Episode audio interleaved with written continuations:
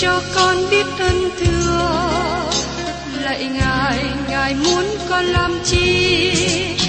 Lời ngài là sức sống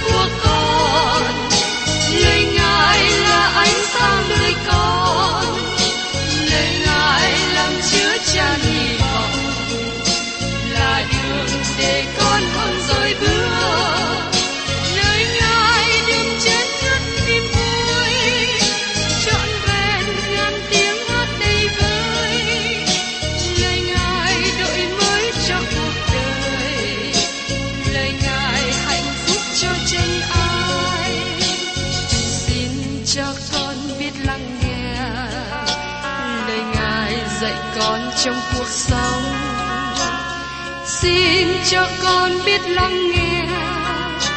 Lời ngài từng theo bước đời con. Xin cho con biết sẵn sàng chờ đợi và vẫn nghe theo chúa. Xin cho con biết sẵn sàng thực hành lời chúa đã truyền ban Hân hoan chào mừng quý vị đón nghe chương trình Tìm hiểu Thánh Kinh. Đây là một chương trình học kinh thánh liên tục và hệ thống trong thời gian 5 năm. Chúng ta sẽ lần lượt khảo sát từ sáng thế ký cho đến khải huyền. Mục sư tiến sĩ McGee là người được Chúa dùng để sáng lập và thực hiện chương trình này. Ông tin rằng lời của Đức Chúa Trời có khả năng đáp ứng mọi nhu cầu cho tất cả mọi người trên thế giới, không phân biệt chủng tộc, văn hóa, trình độ tuổi tác hay phái tính. Ước mong quý vị theo dõi liên tục và giới thiệu cho thân nhân bạn hữu cùng đón nghe. Kính chào quý vị và các bạn. Trong chương trình tìm hiểu Thánh Kinh hôm nay, chúng ta đến một phân đoạn mới trong sách tiên tri Esai. Trong Esai từ đoạn 7 đến đoạn 12 là một loạt các lời tiên tri trong thời trị vì của vua Acha. Có người cố gắng cho rằng có sự tương đồng về việc con trai sẽ được sanh ra bởi nữ đồng trinh được nói trong đoạn 7 với con trai của tiên tri trong đoạn 8 này. Nhưng khi chúng ta có thêm chi tiết trong Esai đoạn 9 thì không thể so sánh sự tương đồng được. Xin xem ở trong Esai đoạn 8 câu 18 nói rằng, Này, tôi đây, với con cái mà Đức Sưu Va đã ban cho tôi là dấu và điềm trong Israel bởi Đức Sưu Va dạng quân ngự trên núi Siêu. Trong Esai đoạn 8 này, chứa lời tiên tri quan trọng nói đến việc đất của Emmanuel bị xâm chiếm bởi quân đội Assyria.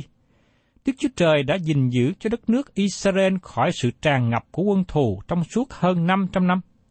Nhưng giờ đây, Ngài mở cửa để cho quân thù tràn vào những nước lũ phủ trùm khắp cả xứ. Bởi vì dân tộc này tìm kiếm sự giúp đỡ nơi con người hơn là tìm sự giúp đỡ từ Đức Chúa Trời. Trong hai sai đoạn 6, chứa đựng một lời cảnh giác chống lại tà thuật khi con người bỏ đi nguồn trong cậy vào Đức Chúa Trời và quay sang trong cậy vào thế giới sa tăng. Cuối cùng thì khó khăn, đen tối và đau khổ sẽ đến. Bây giờ mời các bạn cùng tìm hiểu đến phần thứ nhất, dấu hiệu về đứa con trai thứ nhì của tiên tri Esai được sanh ra. Trong sách tiên tri Esai đoạn 8 câu 1. Đức giê va phán cùng tôi rằng, hãy lấy một tấm bản rộng và viết tên trên bằng bút loài người rằng Mahe Sala Hakbak. Tên của đứa con trai thứ nhất của tiên tri Esai là Sea Jasub và tên đứa con trai thứ hai là Mahe Sala Hakbak. Đây là một tên đặc biệt và hơi lạ cho con trai. Làm sao mà con trai này có thể dùng cái tên dài như thế trong sinh hoạt hàng ngày? Rất có thể gia đình và người thân gọi tên con trai này với một tên tắt, chẳng hạn như là Mahe, Sala hay là Hakbak. Lý do Đức Chúa Trời ban cho con trai Esai một tên lạ như thế được giải thích trong câu 18. Này, tôi đây, với con cái mà Đức giê va đã ban cho tôi, là dấu và điềm trong Israel, bởi Đức giê va dạng quân ngự trên núi Sion. Tên của hai con trai này là dấu hiệu để truyền đạt sứ điệp của Đức Chúa Trời. Tên Mahe Sala hát bác có nghĩa là của cúp quân địch. Đức Chúa Trời chống lại những người chống lại dân sự của Ngài. Phaolô cũng nói cùng một ý tưởng ở trong sách Roma đoạn 8 câu 31. Đã vậy thì chúng ta sẽ nói làm sao? Nếu Đức Chúa Trời vừa giúp chúng ta, thì còn ai nghịch với chúng ta? Tên của con trai này là sứ điệp cho vua Echa đang ngồi trên ngôi. Vua là người không thờ kính Đức Chúa Trời. Trong khi đó, Đức Chúa Trời muốn với đến ông. Ngài phán bảo tiên tri sai dùng tấm bảng lớn và dứt chữ viết của con người đem đến cho vua một sứ điệp đến từ Đức Chúa Trời. Tiên tri Esai đem một tấm bảng đó treo ở một nơi đặc biệt để mọi người có thể đọc được. Đức Chúa Trời muốn tên của đứa con trai này được viết xuống để một người thấp hèn nhất trong xứ cũng có thể đọc được và hiểu được ý nghĩa của nó. Đức Chúa Trời muốn đến với vua Acha qua tên của đứa con trai thứ nhất của Esai là Sa Jabuk, có nghĩa là người còn sót lại sẽ trở về. Và tên của đứa con trai thứ nhì này là Mahe Sala Hakbak, có nghĩa là của cúp quân địch.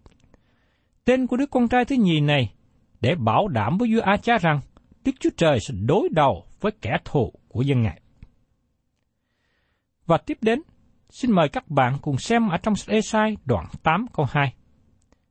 Tôi đem những kẻ làm chứng đáng tin là Uri, thầy tế lễ, và Sacheri, con trai của Jebe Rekia. Tên Uri có nghĩa là Jehovah là sự sáng của tôi, còn tên Sacheri có nghĩa là Jehovah nhớ đến. Tên Jeberekia có nghĩa là Jehovah sẽ ban phước. Đây là một sự kết hợp rất hay và lý thú.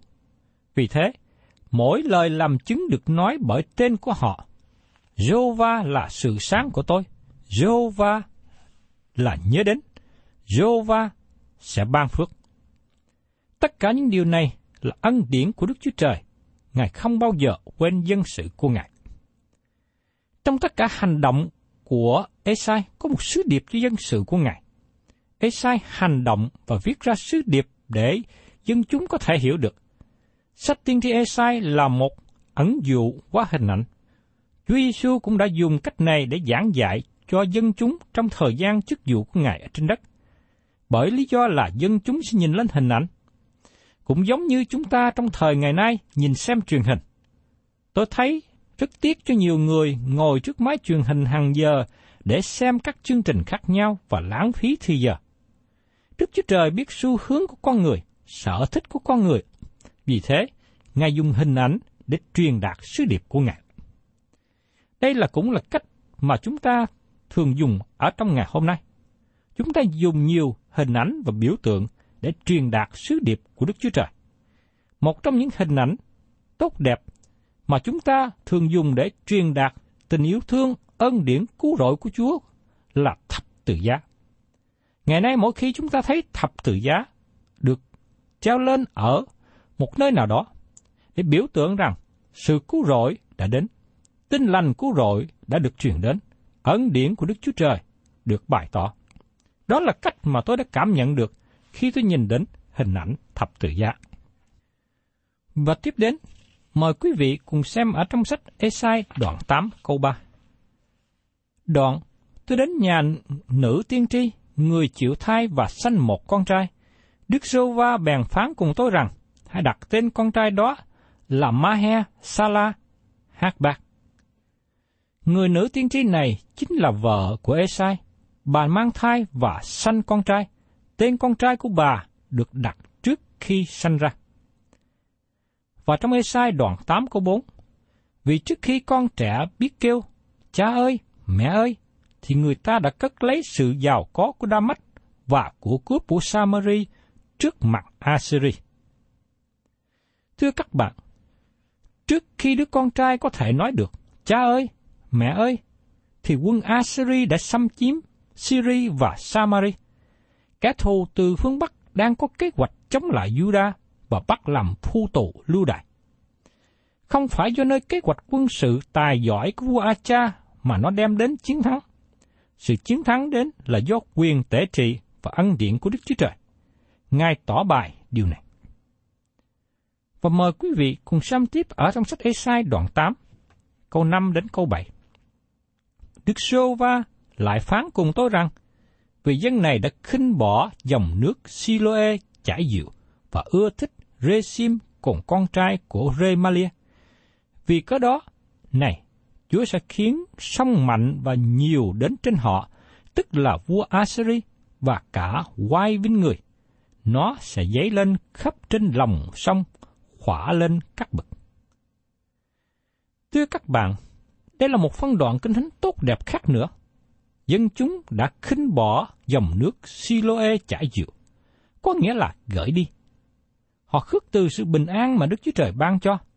Sự bình an tại đây được biểu tượng qua hình ảnh của một dòng nước êm dịu. Khác với hình ảnh mà chúng ta thấy diễn tả trong câu 7. Dòng nước, dòng sông chảy mạnh và rất nhiều. Rõ ràng sông Euphrates phát sinh thuộc về nước Assyri. Nước này tuôn đến như bão lụt. Nói một cách khác, nước lũ lụt từ sông Euphrates biểu tượng cho sự đoán phạt của Đức Chúa Trời, khác với nước êm dịu của Siloe. Đức Chúa Trời ban sứ điệp cho dân sự của Ngài qua hình ảnh của hai dòng sông này. Siloe giống như một dòng suối nhỏ êm dịu. Nó không có tiếng tâm nhiều như trong thời của Esai trước đây. Nó chảy từ núi Sion đến núi Moria. Có một sứ điệp từ dòng suối nhỏ này. Các bạn có thể nghe được nếu các bạn có lộ tai chú ý. Đó là sứ điệp êm dịu, giống như nhạc êm dịu. Nó là một câu chuyện ân điển của núi Sion, khác biệt với núi Sinai, nơi mà hệ thống luật pháp được ban hành. Moria là nơi Abraham dân con trai của mình là Isaac, nơi mà David đã mua sân đập lúa của Aruna, nơi mà vua Salomon xây dựng đền thờ Đức Chúa Trời. Phía dưới đó là đồi Golgotha, nơi Chúa Giêsu bị đóng đinh. Điều này nói về ân điển. Moria là nơi mà Đức Chúa Trời cung cấp chiên con. Ngài đã tiếc con trai của Abraham là Isaac, nhưng không tiếc chính con trai của Ngài. Vì thế tại đây, Đức Chúa Trời đang nói về ân điển cho vua A-cha. Ngài nói với A-cha rằng, ta sẽ gìn giữ mạng sống ngươi nếu ngươi quay trở lại cùng ta.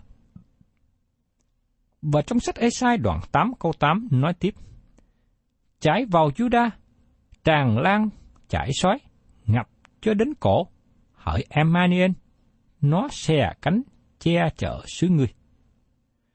Đức Chúa Trời cho phép quân đội của Assyri đến phủ trùm đất Judah, nhưng Ngài không cho phép Assyri chiếm Jerusalem. Điều này chúng ta thấy rằng sự việc xảy ra là do nơi quyền tể trị của Đức Chúa Trời. Ngài cho phép sự việc xảy ra và Ngài định một giới hạn của nó. Và tiếp đến, chúng ta cùng tìm hiểu về lời tuyên bố chống lại liên minh thay vì tin cậy vào Đức Chúa Trời. Trong sách Esai đoạn 8 câu 9 nói tiếp, Hỡi các dân, hãy kêu la và bị tan nát. Hỡi các ngươi hết thải là dân các phương xa, hãy lắng nghe. Hãy nịch lưng các ngươi và bị tan nát. Hãy nịch lưng các ngươi và bị tan nát. Đây là hình ảnh hay là một lời cảnh giác với các quốc gia đã liên minh với nhau chống lại sứ thánh của Đức Chúa Trời. Bắt đầu từ Ê-sai đoạn 13, chúng ta có một loạt các sứ điệp đến với các quốc gia chống nghịch với dân Israel cùng với sự đoán phạt sẽ đến trên họ. Phân đoạn kéo dài từ Ê-sai đoạn 13 đến 35 là một phân đoạn đáng chú ý trong lời của Đức Chúa Trời. Hầu hết những lời này được ứng nghiệm. Đức Chúa Trời nói rằng, các quốc gia trên đất không thể nào chuyển hướng mục tiêu của Đức Chúa Trời. Rất tiếc là ngày nay các quốc gia trên thế giới không tìm kiếm sự khôn ngoan và soi dẫn từ Đức Chúa Trời. Đức Chúa Trời có mục đích của Ngài. Mục đích của Ngài sẽ chiến thắng. Mục đích của Ngài sẽ được thành tựu. Nếu một quốc gia nào đi theo hướng đối nghịch, họ sẽ bị đón phạt. Đây là những hình ảnh của bài học lịch sử mà chúng ta cần phải ghi nhận và học lấy cho chính mình. Lịch sử cho biết rằng, những ai chống nghịch lại với Đức Chúa Trời, chống nghịch với đường lối của Ngài, người đó hay là quốc gia đó không thể nào tồn tại. Cho nên, điều tốt nhất mà chúng ta cần làm ngày hôm nay là đầu phục và đi theo ý chỉ của Đức Chúa Trời. Và tiếp đến, mời quý vị cùng xem ở trong sách sai đoạn 8, câu 10 đến câu 12. Hãy toan mua cùng nhau, nó sẽ hư không? Hãy nói, lời các ngươi sẽ không đứng, vì Đức Chúa Trời ở cùng chúng ta. Vì Đức Sêu Va dùng tay mạnh phán cùng ta, và dạy ta đừng nói theo đường dân ấy rằng, khi dân chúng nói rằng kết đảng, thì các ngươi chớ nói rằng kết đảng, chớ sợ điều đó, và đừng kinh hãi. Dân Juda được cảnh báo là không được liên minh với các nước khác, giống như Syria và Samari. Dân Juda sợ hãi bởi các liên minh quân sự từ phương Bắc tràn xuống. Đức Chúa Trời bảo dân Ngài đừng sợ hãi. Nói một cách khác, dân Ngài không được liên minh với các dân tộc xung quanh hay là dân Ai Cập. Nhưng rất tiếc là sau này, họ không chịu lắng nghe lời dạy của Ngài, họ liên minh với Ai Cập. Và vì thế, họ nhận lấy một thảm trạng, tức là tệ cho đất nước của mình. Và tiếp đến, chúng ta cùng xem ở trong sách Esai đoạn 8, câu 13 đến 15. Hãy tôn Đức Rêu Va, dạng quân là thánh. Các ngươi chỉ nên sợ Ngài và kinh hãi Ngài. Ngài là nơi thánh, nhưng cũng là hòn đá vấp ngã, vần đá vướng mắt cho cả nhà Israel, và là bẫy cùng lưới cho dân cư thành Jerusalem vậy. Nhiều người trong bọn họ sẽ vấp chân, sẽ tan và dập nát, sẽ xa vào lưới và bị bắt. Thưa các bạn, dân chúng nên kính sợ Đức Chúa Trời và nhìn lên Ngài. Đức Chúa Trời sẽ là sự cứu giúp hay làm hòn đá giúp chân. Một người kính sợ Đức Chúa Trời sẽ được đứng vững vàng. Tôi rất lấy làm cảm động, cảm kích vì những lời khuyên hay là những lời kêu gọi chân thành của tiên tri Esai. Ông kêu gọi dân chúng hãy tôn Đức Sô Va dạng quân là thánh, chỉ nên sợ Ngài và kinh hãi Ngài. Rất tiếc là nhiều người ngày hôm nay, họ không kính sợ Đức Chúa Trời, họ chỉ sợ con người. Nhưng lời Chúa dạy chúng ta rằng, trước hết, chúng ta hãy kính sợ Đức Chúa Trời và đi theo đường lối của Ngài. Còn đối với con người, khi họ kính sợ Đức Chúa Trời, thì chúng ta đi theo đường lối họ. Nhưng khi con người đi trái nghịch hay là chống nghịch với Đức Chúa Trời, chúng ta không có nên đi theo họ. Phaolô cũng nói ở trong sách Côrintô thứ nhất, đoạn 1 câu 22 và 23 rằng Và đương khi người Juda đòi pháp lạ, người Reret tìm sự khôn ngoan, thì chúng ta giảng đấng Christ bị đóng đinh trên thập tự giá là sự người Juda lấy làm gương xấu, dân ngoại cho là rồ dại. Chúa Giêsu cũng nói rằng, Ngài là hòn đá. Các bạn có thể nương cậy nơi Ngài để được sự cứu rỗi, vì Ngài là nền tảng duy nhất. Nếu không, Chúa Giêsu là hòn đá sẽ rớt trên các bạn, đón phạt và làm cho tan nát. Lời này được nói ở trong sách Matthew đoạn 21, câu 44. Các bạn có hai sự lựa chọn. Một là tiếp nhận Ngài, hai là khước từ Ngài. Và tôi mong ước rằng quý vị và các bạn lựa chọn điều tốt nhất, đó là tiếp nhận Ngài. Chúa là đấng thánh. Sứ đồ Phi-rơ cũng nói về sự thánh khiết của Đức Chúa Trời trong Phi-rơ thứ nhất đoạn 3 câu 5. Hãy tôn đấng Christ là Chúa là thánh trong lòng mình. Hãy thường thường sẵn sàng để trả lời mọi kẻ hỏi lẽ về sự trông cậy của anh em, song phải hiền hòa và kính sợ. Đây là một cái tâm tình rất là tốt của sứ đồ Phaolô khuyên các tín hữu ngày xưa. Hãy tôn đấng Christ là thánh là Chúa trong lòng mình. Khi các bạn có một cái tinh thần đó, các bạn có một tâm tư đó, các bạn luôn hướng về Chúa. Khi lòng của chúng ta tôn thờ Ngài, thì chúng ta suy nghĩ, hành động, lời nói, đều làm sáng danh Chúa, hướng về Chúa. Đây là những gì mà dân Ngài cần nên làm. Ngày nay có sự suy nghĩ sáng, sự suy nghĩ tốt về Đức Chúa Trời.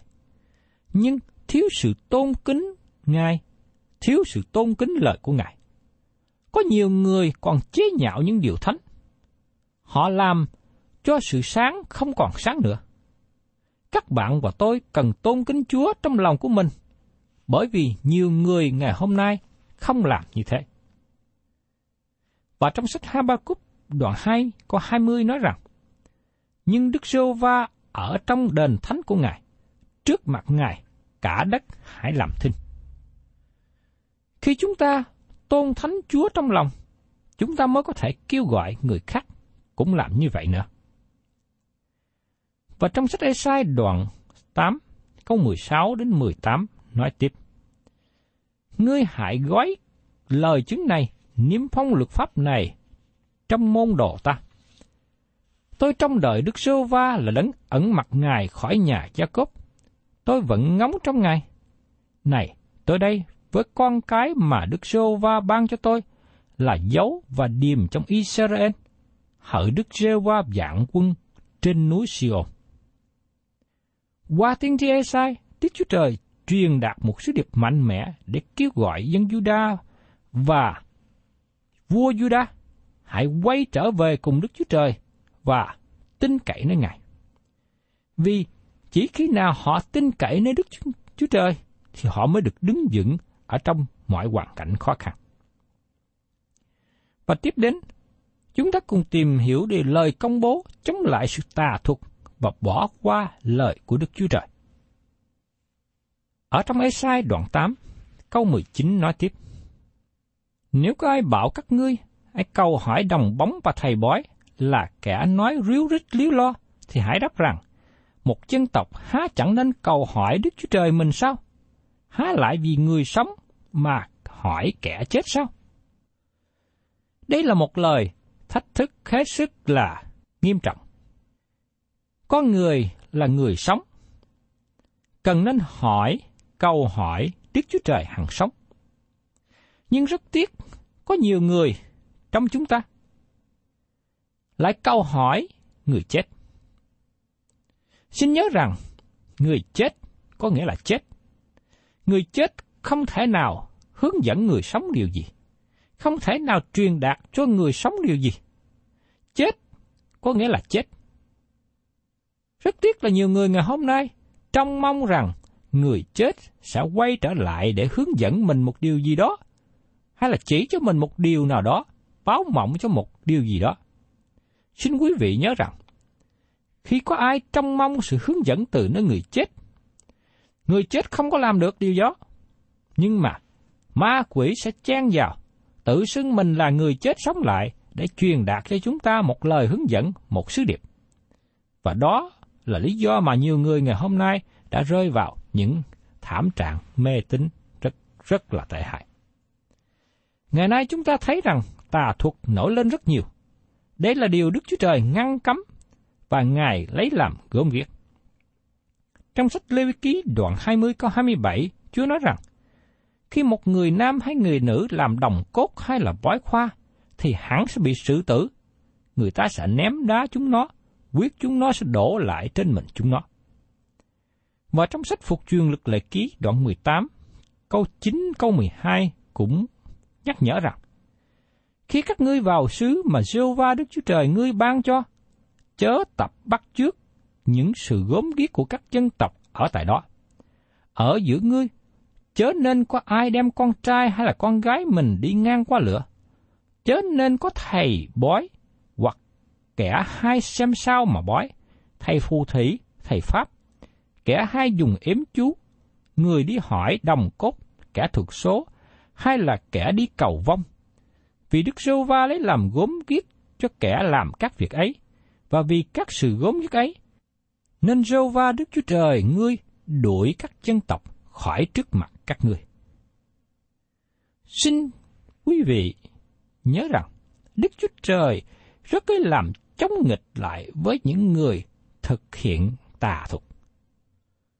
Nhưng rất tiếc có nhiều người ngày hôm nay xa vào thế giới của ma quỷ. Họ thờ lại ma quỷ, cầu hỏi ma quỷ, cầu hỏi đồng bóng, cúng tế ma quỷ. Thưa các bạn, đây là một việc nguy hiểm và tệ hại. Xin các bạn đừng liên hệ với các nhóm thờ phượng ma quỷ. Họ sẽ dẫn các bạn đi vào con đường tối tăm.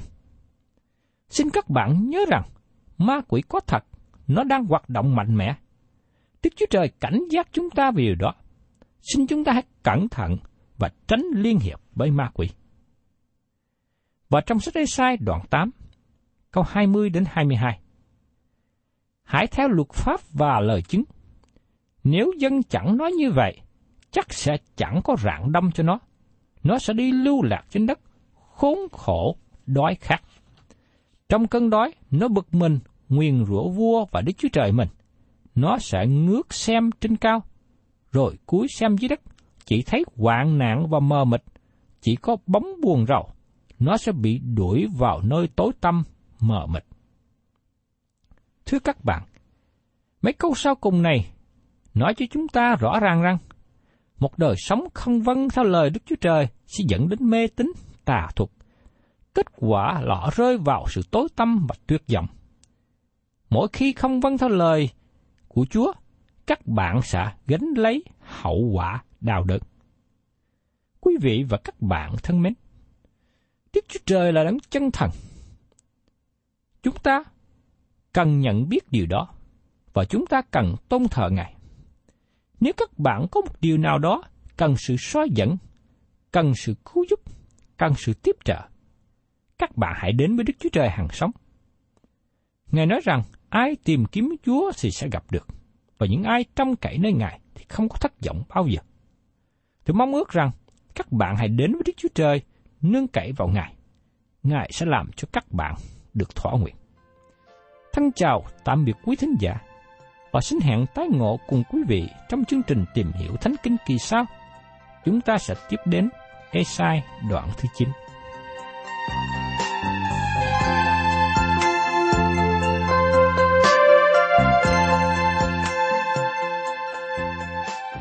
Cảm ơn quý vị đã đón nghe chương trình Tìm hiểu Thánh Kinh. Nếu quý vị muốn có loạt bài này, xin liên lạc với chúng tôi theo địa chỉ sẽ được đọc vào cuối chương trình. Kính chào quý thính giả.